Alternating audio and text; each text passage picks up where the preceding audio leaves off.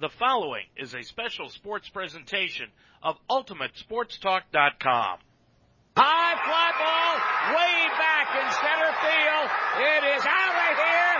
A grand slam home run, and this one belongs to the Reds. UltimateSportsTalk.com now presents the Ohio Baseball Weekly Show, a comprehensive look at the Cleveland Indians and Cincinnati Reds. For the sixth consecutive season, we examine each team and their progress through the 2016 Major League Baseball season. And now, the Ohio Baseball Weekly Show.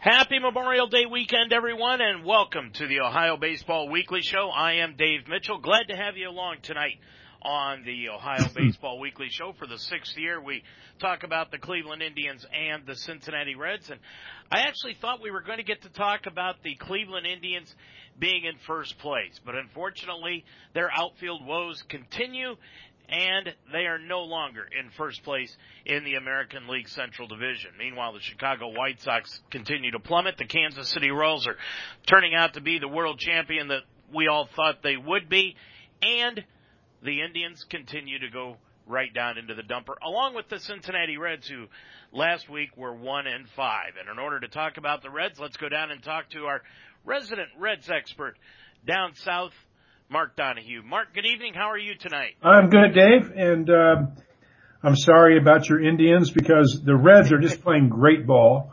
Uh, they've lost uh, 12 out of 14, and that's the negative way to look at it. But they have won two out of three, so I, I think you have to be positive, right? Well, they did win tonight. They, did. they beat up on Colorado 11 to 8, and Joey Votto had his 200th career home run. Yeah, and before we get into some of the more uh, esoteric areas we're going to be t- discussing tonight, I do want to talk about one player the Reds have that has been just a great surprise this year, and that's Adam Duvall. I don't know if you've been following what he's doing, but he led the majors in home runs in the month of April. He hit, uh, I think he hit 11 in April. Uh, right now he's got 13 home runs and 29 RBIs. He's hitting 270.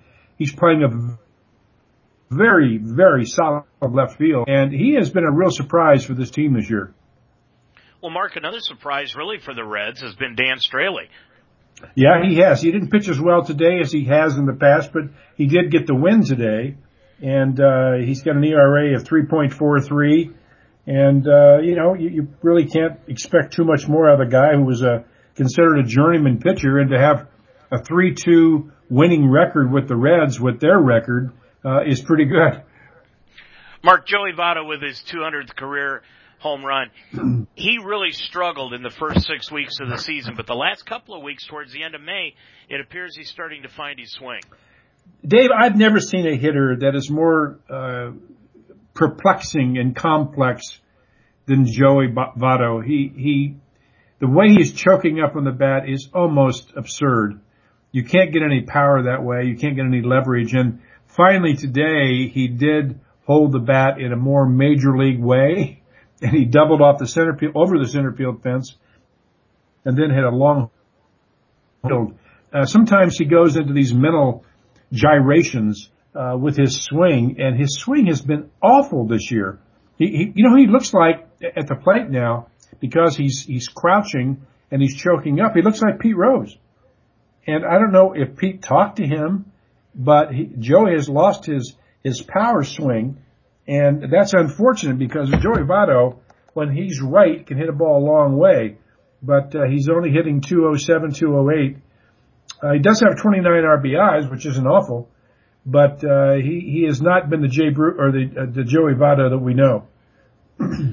Mark, before we get into the Indians and their continued outfield woes over the weekend, I want to talk a little bit about Pete Rose being inducted into the Reds Hall of Fame. Isn't it rather hypocritical to it is to me that Major League Baseball would allow the Reds to put him into the team's Hall of Fame but not allow him to go into the Baseball Hall of Fame? Well, they can't control the, the franchise. The franchise can do what they want. uh, they got they got permission nonetheless. I mean, baseball uh, they could say we don't want you to do it, and I would bet the Reds wouldn't do it. But they, they have the right to do it as a franchise. They, they can make their own rules. But not to have Pete. Well, what is so hypocritical is that um, the Hall of Fame could induct Pete Rose, but baseball and baseball can't stop it. But the Hall of Fame won't. So you know, to have a Hall of Fame with Pete Rose not in it makes it a sham, and uh, it makes no sense to me, and it never has, and it never will.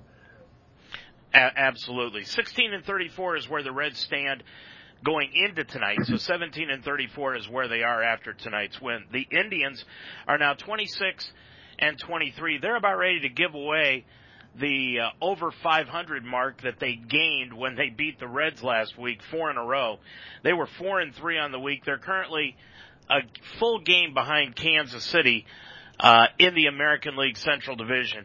Mark, this team lost tonight nine to two, and their continued outfield woes are really starting not only to bother me, but also bother uh, the media around Cleveland, which is hard to believe because with the Browns and the Cavaliers in, in the championship series now, they barely have enough time to talk about the Indians, let alone even have an opportunity to talk about their outfield woes. Jose Ramirez is really hitting the heck out of the baseball mark. He really is. He, he's doing an outstanding job at the plate, batting over 300, and he's driving home runs, which is hard to believe, being his that he is so diminutive in his stature but Mark, this guy can't play the outfield. He he bungled a ball yesterday that led to three runs scoring for Baltimore, and the final margin was two. And this is continually happening to the Indians that they just continue to play Rajai Davis in center, who's a joke, and Ramirez. If he had played a couple of years in the outfield or maybe some minor league ball, yeah, maybe, and get some some actual tutelage on how to play the outfield.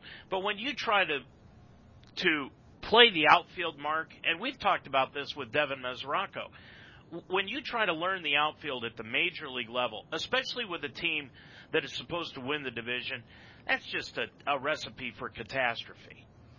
Well, you better you better act quick uh, because Jay Bruce, he's the answer to your problems and he can get you into the playoffs, but apparently is after him. And if you guys don't get him, the Rangers are going to. So make me your best offer. Well, I, I know one thing. You've always said that you would take Trevor Bauer for him, and I would be glad to give up Trevor Bauer right now the way he's throwing the baseball. Well, I think the Reds at this point have all the pitching they need. At one time, Trevor Bauer would have been a good return, but the, the Reds need position players. And I, I hope as we talk about the Indians' needs for an outfielder, you know, Jay Bruce, honestly, he, he would, Jay Bruce is going to hit 30, 35 home runs again this year. He's probably going to drive in 90, 92, 93 runs, probably hit you 250, but he'll play very, very good defense. He's an outstanding defensive player. And he would, he would be a, a, an all-star left fielder. Well, he's not going to play left field in Cleveland. Michael Brantley has got that spot sewn up when he comes back. Where he would play in Cleveland is center field. You think you think he'd be a better center fielder than Brantley? He would be. Oh, in center field, better center fielder than Brantley. Yeah. The way Brantley's shoulder is bothering him this year, yes. On any other year, probably not. But this year, they're they're not going to take an opportunity to move Brantley to center, just coming off of that shoulder injury. They'll keep him in left. Well, I'm serious about that. I mean, uh, the Indians are my second favorite team, and they need a bat. They've needed a bat for a while, but but Texas, because they've lost Josh Hamilton, they need a bat too, and they're in the playoffs playoff hunt. Uh, he's from Texas, Jay Bruce is. It makes a lot of sense to send him back down there. And it was proposed in the paper yesterday that Jay Bruce will be going to Texas for uh, for prospects. I don't know who the prospects are but uh, you know, I think he has driven up his value so far this year. I think Jay Bruce has hit 10, 11 home runs, and uh, he's having a good year. He's got 29 RBIs, and he's getting on base a lot. And uh, I, I think he he would really solve some problems for the Indians. Well, if the Reds are going to want what they wanted in the Todd Frazier deal, there's no way they'll put together anything with the Indians because they they were asking for uh, all of the Indians' top prospects, in, including uh, Clint Frazier, who is one that the Indians are just not going to give up, no matter what. Now, the only other alternative the Indians have is to bring Tyler Naquin back up to the major league level, but that would mean that they are going to have to cut either Marlon Byrd or uh, Rajai Davis. Now, in my mind, you know, Mark, I don't understand this fascination that Francona and the Indians front office have with Rajai Davis. He's struggling to hit 240. He can't play the outfield in center field where they want him to play. And you've got a kid down in the minor leagues that is an excellent center fielder without the gripes that the Indians have that he's got a poor first step towards the baseball, but if he gets his glove on the ball, at least he catches it. And he's batting over 330.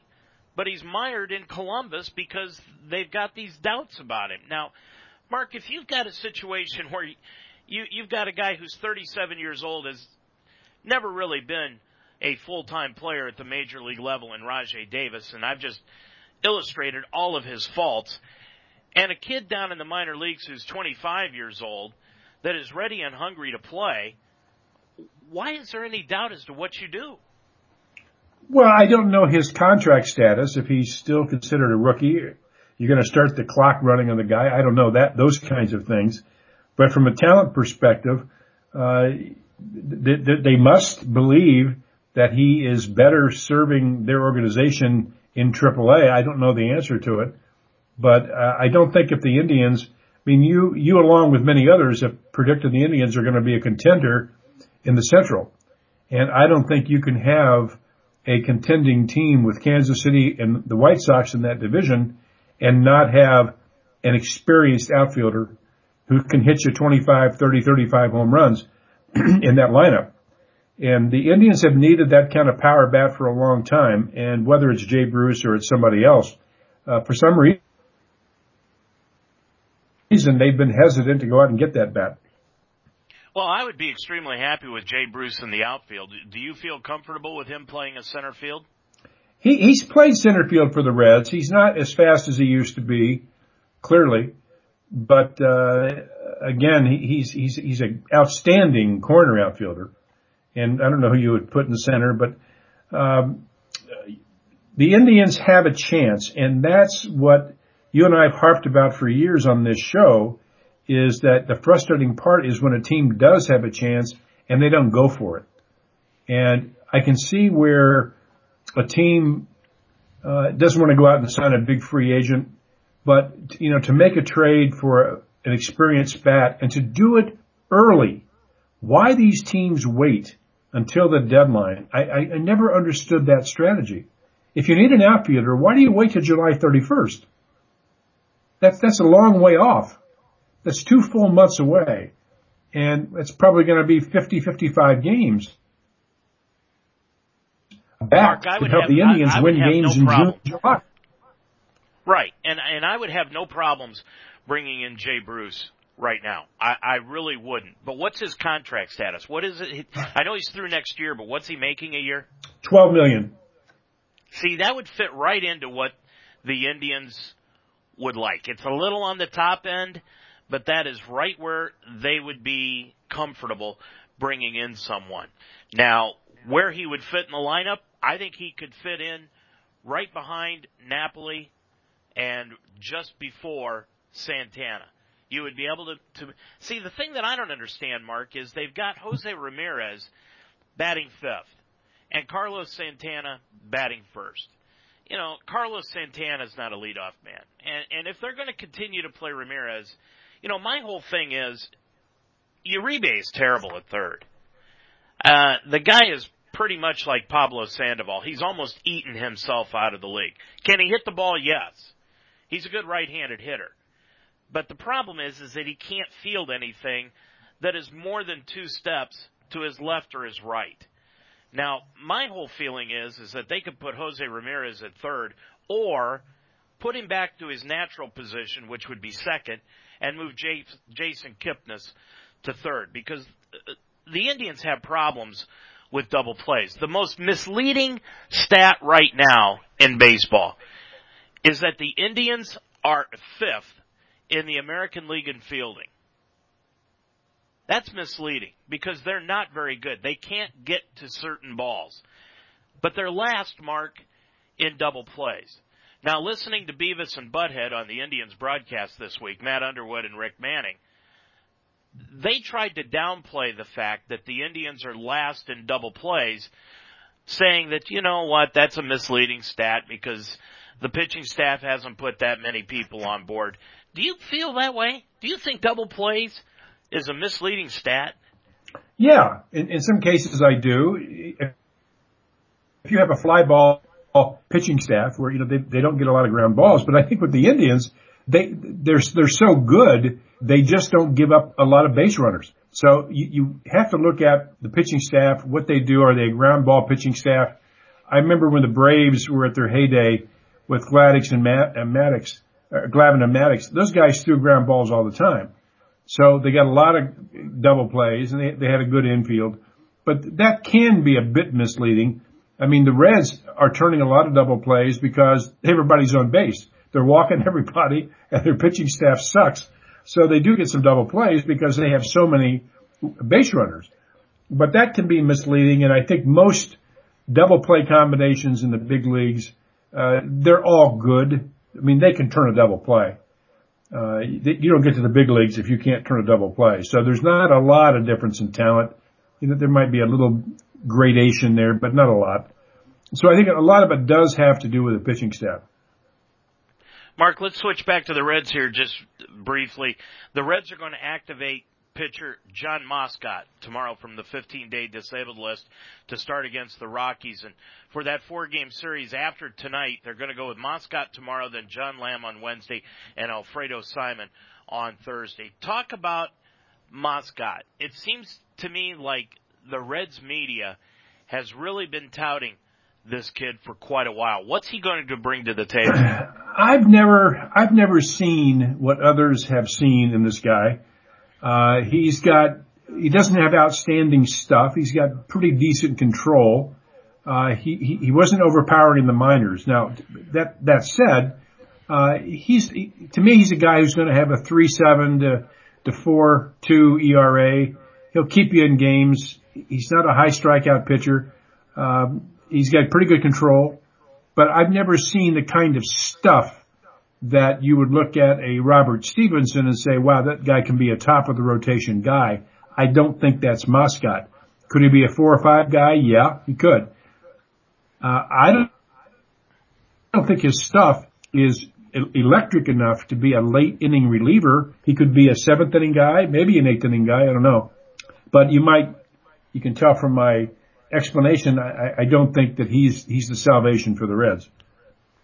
How about Homer Bailey? When are they expecting him to come back? Well, now they're saying it's going to be, you know, early June, uh, before he's back. And I, I think again, I said it last week, I said it the week before, they want him to pitch in June, prove he is healthy, and they'll trade him. Because his contract all of a sudden, uh, when Strasburg got $175 million a couple weeks ago, that made Bailey's $100 million contract look cheap by comparison. So there is going to be interest in Homer Bailey if he is healthy. And he'll be healthy eventually. Now, whether it's the end of this year, but I, I would bet, given the depth the Reds have in starting pitching in the minor leagues, you're not going to see Homer Bailey on this team next year. I, I would be stunned if he's around. And another one that I want to bring up is a kid that I actually like, Michael Lorenzen. What's his situation? Uh, he's getting healthy again, but the, the, everyone is saying that he is going to be right to the bullpen. He's not going to be in the rotation. Uh, they want him to come back slowly. And he's, Dave, that, that kid's got closer stuff. He, he can throw the ball 98, 99, 99 miles an hour and he's got an attitude. I, I think he could be a good closer.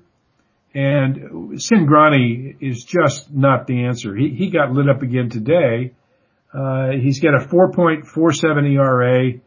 He, he doesn't get anybody out. He walks people. I, I think the Cingrani experiment is over. I, I, I don't see this guy.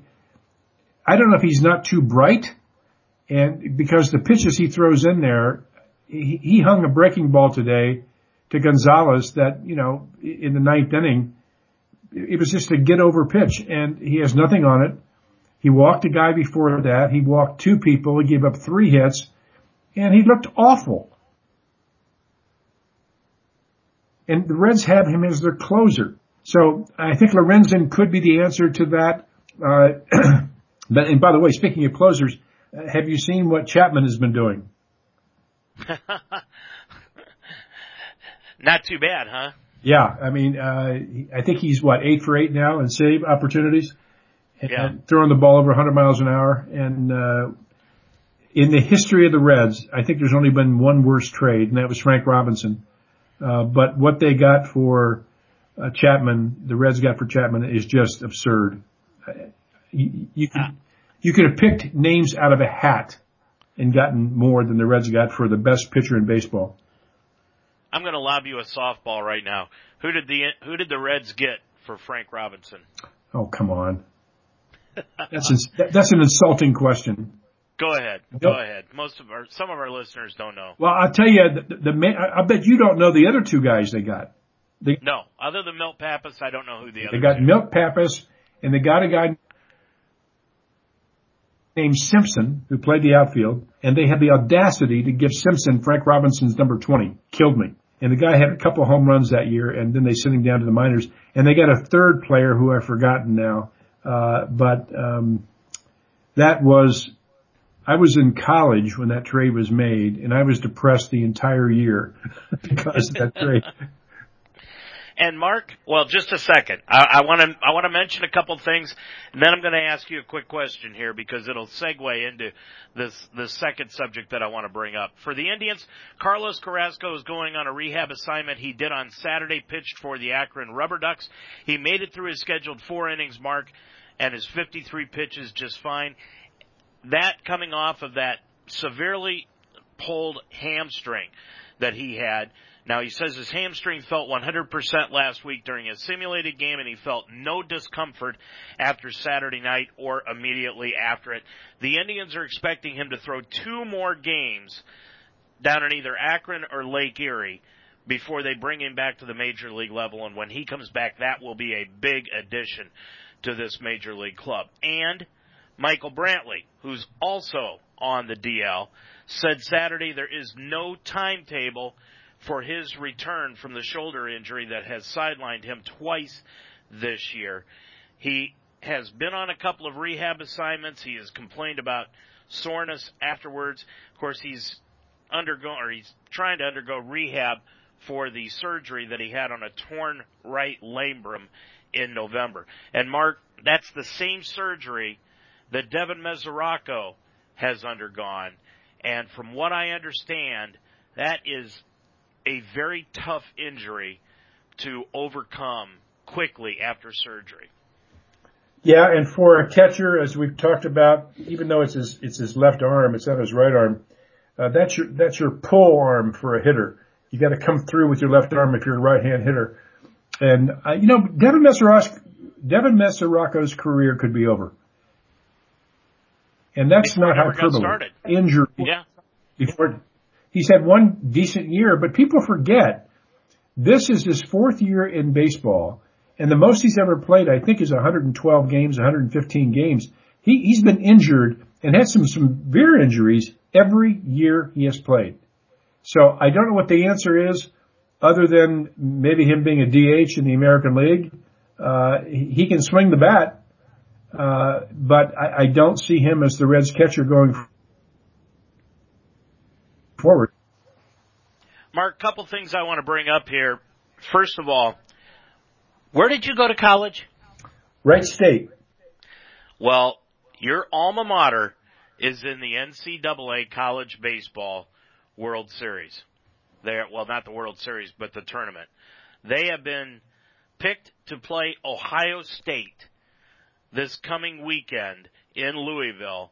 Now, Wright State is 44 and 15. Ohio State won their first Big Ten tournament since 2009 this past weekend, and they're going to play in a semifinal game at 2 p.m. Friday at Louisville. Do you know anything about the Wright State baseball program? Well, I, yeah, I know of their program generally. Ron Nischwitz was the, uh, the, basically the guy who started that program years ago, a left-hand pitcher. Actually, I think he pitched for the Indians at one time. Uh, and he really got that program up and running. But the Reds or the Raiders have put some guys in the big leagues. Uh, Smith, the reliever, was there. Two or three other guys have made it to the big leagues. And from what I understand, they are good. They're not just good for Wright State. They're good. And, uh, they're going to give Ohio State all they, all they want, believe me. Uh, it's, it's a, it's a, it's a good program and they got some depth and they got some good coaching. So it'll be exciting to see for Wright State fans. Well, another team down there near you is Xavier and they are going into the NCAA tournament also. They're going to play Friday also, and they are going to be taking on Vanderbilt, who is 43 and 17 on the year. I, I know I haven't asked you about this, but uh, do you know anything about Xavier? I don't. I don't follow Xavier baseball. I do follow their basketball team, but um, I, I think Wright State. Getting back to them for a second, I, I think they're going to surprise a lot of people. I, I don't know who to who to root for in that, Mark. I mean, I, I know you've got an allegiance to Wright State, but Ohio State's not a bad baseball team. Oh, they never are. I mean, the Big Ten typically has good baseball. Uh, although it's surprising you don't hear them in the World Series a lot. And it's mainly because of their schedule. The teams that you hear out there going to the College World Series are the teams that play. And, you know, when you're in college baseball, you're basically in the minor leagues. Some of these teams play 60, 70 games a year uh, you know, starting in in January all the way through June. It, it's like being a minor leaguer, and they have become the minor leagues for many major league teams. And and the drafts this year will be very interesting. What happens this year for the Reds, as an example? If you're the Cincinnati Reds, do you draft a college player who's ready for the big leagues in, in two years, like Mike Leake was several years ago, went almost directly to the big leagues? or do you dra- draft a, a higher ceilinged high school player who's going to have to take three or four years to develop? What, what would you do if you were the Reds? Well, I think uh, that's a no-brainer. I want I want guys that are ready for the major leagues as quickly as possible. I, I do too, and I think it also the the, the college exchange helps them pressure wise, but also physically if, if a kid hasn't developed a sore arm or some kind of problem physically by the time he's 21, 22 years old in college, he's probably a high, he's a candidate not likely to have a major injury. It's when you bring up these high school kids, they're not used to the stress and their bodies break down. And that happens, that happens very frequently. So I agree with you. I hope the Reds in their situation uh, they go out there and, and, I hope they get this AJ Puk, P-U-K, uh, left-hander, still on 98, 99 miles an hour, six foot seven, 235 pounds. And uh, I'm afraid the Phillies may get him first.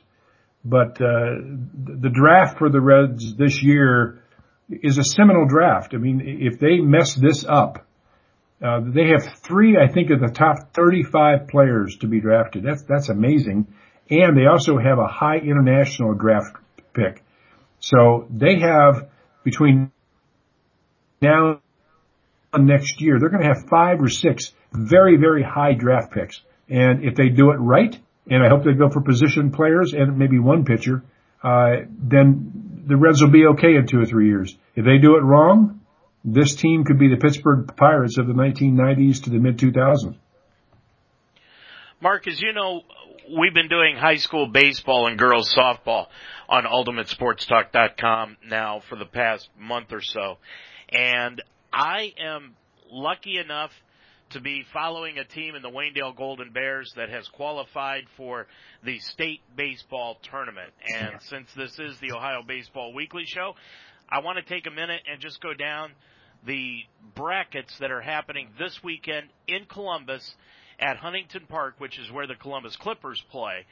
And this is going to be the setup for the OHSAA State Final Four this weekend. It's all going to start on Thursday, June 2nd at 10 a.m. In Division Two, the first two games, the semifinals, will have Steubenville playing number one Defiance, and then Poland Seminary will play Hamilton Badin.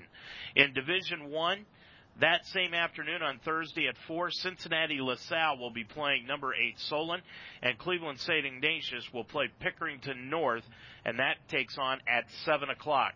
Now in Division 3, Versailles will be playing number 1 Berlin Hiland, and that will be Friday at 10 a.m.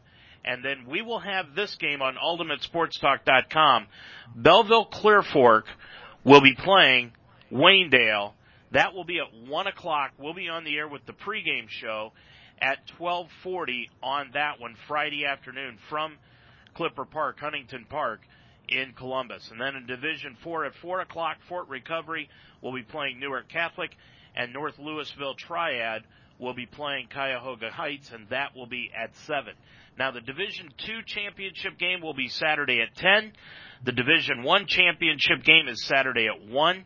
The Division Three state championship game will be Saturday at four, and the Division Four state championship game will be Saturday at seven. Mark, I know I've I've gotten to know a lot of these kids from following them in football, basketball, and now baseball, and this is a very talented group. It should be an interesting tournament, but I feel excited about doing these games. And I know when you get to a state tournament, no matter what sport, whatever activity it is, it's always a thrill to be down there in Columbus or wherever the tournament is held and get a chance to show off your wares and win a state title.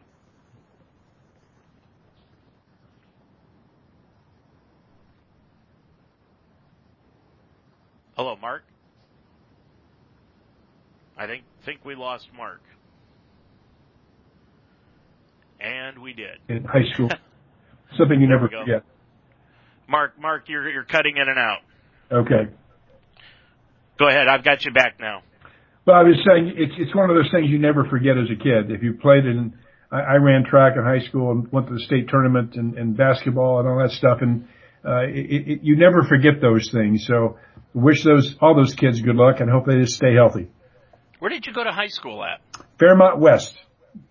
In you guys went to state tournament, huh? Yeah, we had uh, one of the top my relay teams back in the day and finished second in the state that year. And uh, I ran the quarter and the and the my relay. A lot of fun. Boy, I bet. Yeah, I mean Waynedale is has had some outstanding athletes. They've got a girl down there in the pole vault, uh, Sammy Ice, and of course there's been a lot. They've had some outstanding wrestlers go to state throughout the years. So this is going to be exciting. I'm going to actually have some fun with this, Mark. I actually get to go up and and sit where other major league broadcasters have sat in the press box and do a game from Huntington Park. I think I'm going to have a blast with that. So congratulations. That's fun for you, I know. And, uh, uh, it, it's always cool when you have the kids there and the excitement kind of you feed off of it. And uh, I wish you guys good luck there.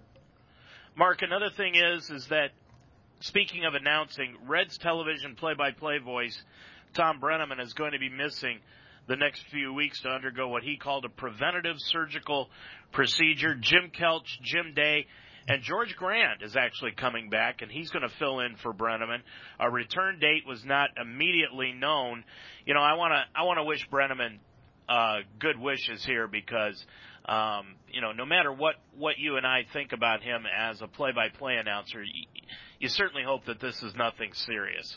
Uh, of course, and uh, you know, you're right. I mean, this is this is far more important than baseball announcing.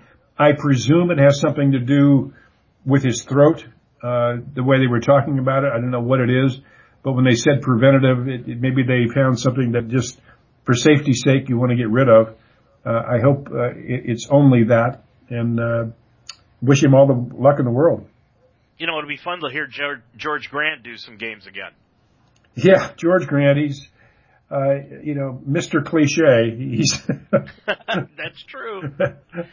you know, but still, he, he's he's better than anything the Indians have to offer. That, that that's for certain.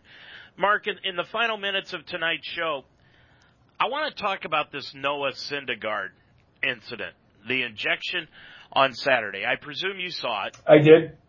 Okay. Now, you know, was this justified his ejection, or was it a mistake? I, I'm hearing both sides of the of the situation, and what's your th- what's your thought process about it? Well, he, number one, he didn't hit him. you know, and that's true. He didn't hit him, and it, clearly was a purpose pitch. If a major league pitcher wants to hit you, you're going to get hit. And to me, what he was doing, it was almost a, you know, yeah, I'm letting you know that I, I could hit you. I'm not going to hit you, but stay loose, pal. So he didn't hit him. And all that to me means if you're going to get thrown out for not hitting somebody, then the next time Syndergaard is going to throw at somebody, he's going to drill him. So I think you can get the message across that he wanted to get across by not hitting the hitter. He threw a 90 mile an hour fastball or whatever it was by his, his jug. Uh, you know, it, that gets the message across. So I thought the, the umpires overreacted as they normally do. And, uh, I don't know why they threw him out of the game, but they did. Well, and the other thing that I wanted to bring up was, you know, there's there's a lot of hullabaloo about this. I, first of all, I thought Chase Utley handled it as best anybody could. He just came back and hit a home run, and then the next at bat hit another home run. So, I mean, he he handled it as best that he could. I agree with you that I thought the umpire overreacted. I think they always do. I think that's something that the umpires really should keep their noses out of and let both teams just take care of it themselves. And normally when that happens, if one guy gets plunked, another guy's going to get plunked and that's it. That's normally how it ends up, right, Mark? It is, and I think when you look at what Utley did, I, I've seen harder slides into people. You know, I've seen rolling slides that you take out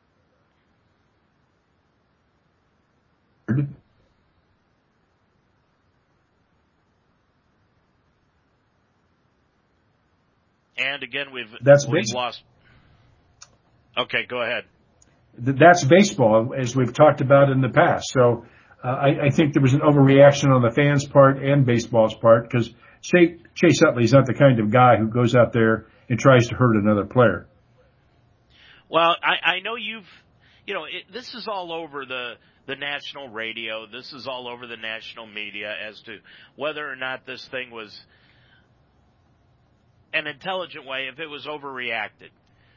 Mark, what was the difference between that situation and what happened to the Reds and Alfredo Simon on Saturday, which you don't hear anything about? Alfredo Simon is a blithering idiot. that that's the difference. Did you see the play that that started it all? No, I did not. Well, there was a steal of home, and the Reds, uh, Ty, uh, uh, Holt, the, the left fielder, had home base stolen. He had, had the home plate stolen from third. And the pitcher, and, um, Simon was at the plate. Well, if you're a pitcher, when someone turns around to bunt number one and the runner is coming down to steal, the thing you do, you throw right at the hitter. Because if you hit the hitter, it's a dead ball and the runner goes back to third. Now you've put a runner on first base, but it's also likely that the pitcher, that, that case Simon, was going to try, he, he tried to bump the ball, missed, and got hit. The, the pitcher did, I think it was Anderson, he did exactly what he's trained to do. He didn't throw at his head, he hit him in the leg, so Simon went ballistic, threw his bat down, I thought he was going to charge the mound.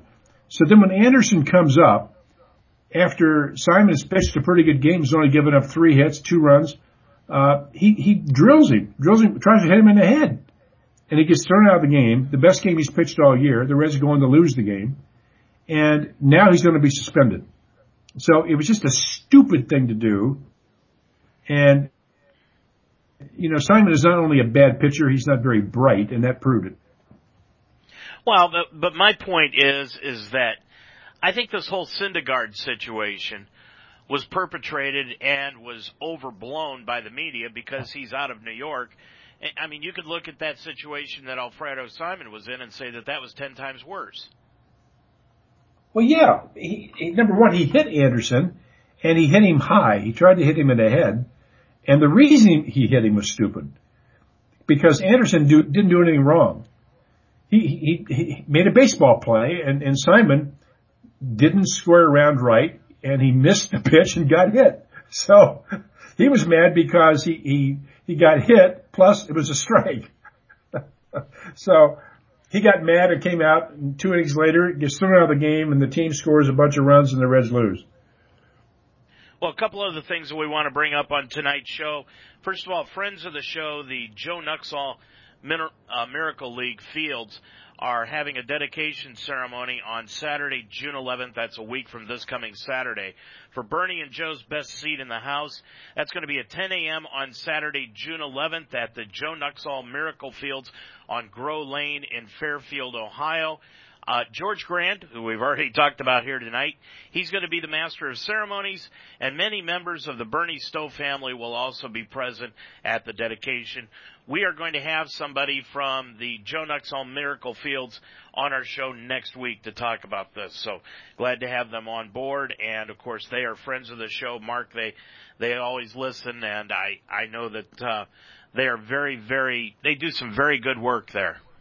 Yeah, they've been doing that for years, and of course Joe Nuxhall, everybody's favorite announcer uh, from years gone by with the Reds, started that years ago, and uh, he's been involved with youth baseball throughout his life and career.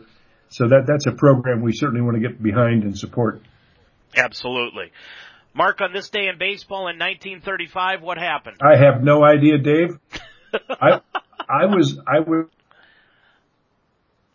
was in this college actually, then, and uh, no, I wasn't. No. Uh, 1935. Oh, give know. me a hint. Give me a hint. 1935. It has to do with Babe Ruth. Oh, it was his last game. Yes, hit, you got it. He hit three home runs uh, he, for against the Pirates, I think, in Forbes Field, playing for the Brooklyn Dodgers. And here's another bit of trivia about that. Well, first of all, you're wrong, but that's okay. wait a minute. Continue. He, he, was he was with the Dodgers, right? No. Who was he with? He he played for the Boston Braves. Oh, I'm sorry, it was Boston. Yes, yes, that was Boston. But he only played in the first inning of the game. He played in the first inning of the opener of a doubleheader between the Braves and the Philadelphia Phillies at Baker Bowl, and that was it. They took him out of the game. That was his final final major league appearance. Okay, I think it was the game before that or the series before that. He played for Boston against Pittsburgh it, it was it was very close to his last game, and he hit three home runs in the game, and he, hit the longest home run in the his, history of Forbes Field. You can you can look it up. Doesn't surprise me. He hit it over the right field bleachers, uh, which had never been done before. I don't think it had been done since, but it, it was. I I thought it was his last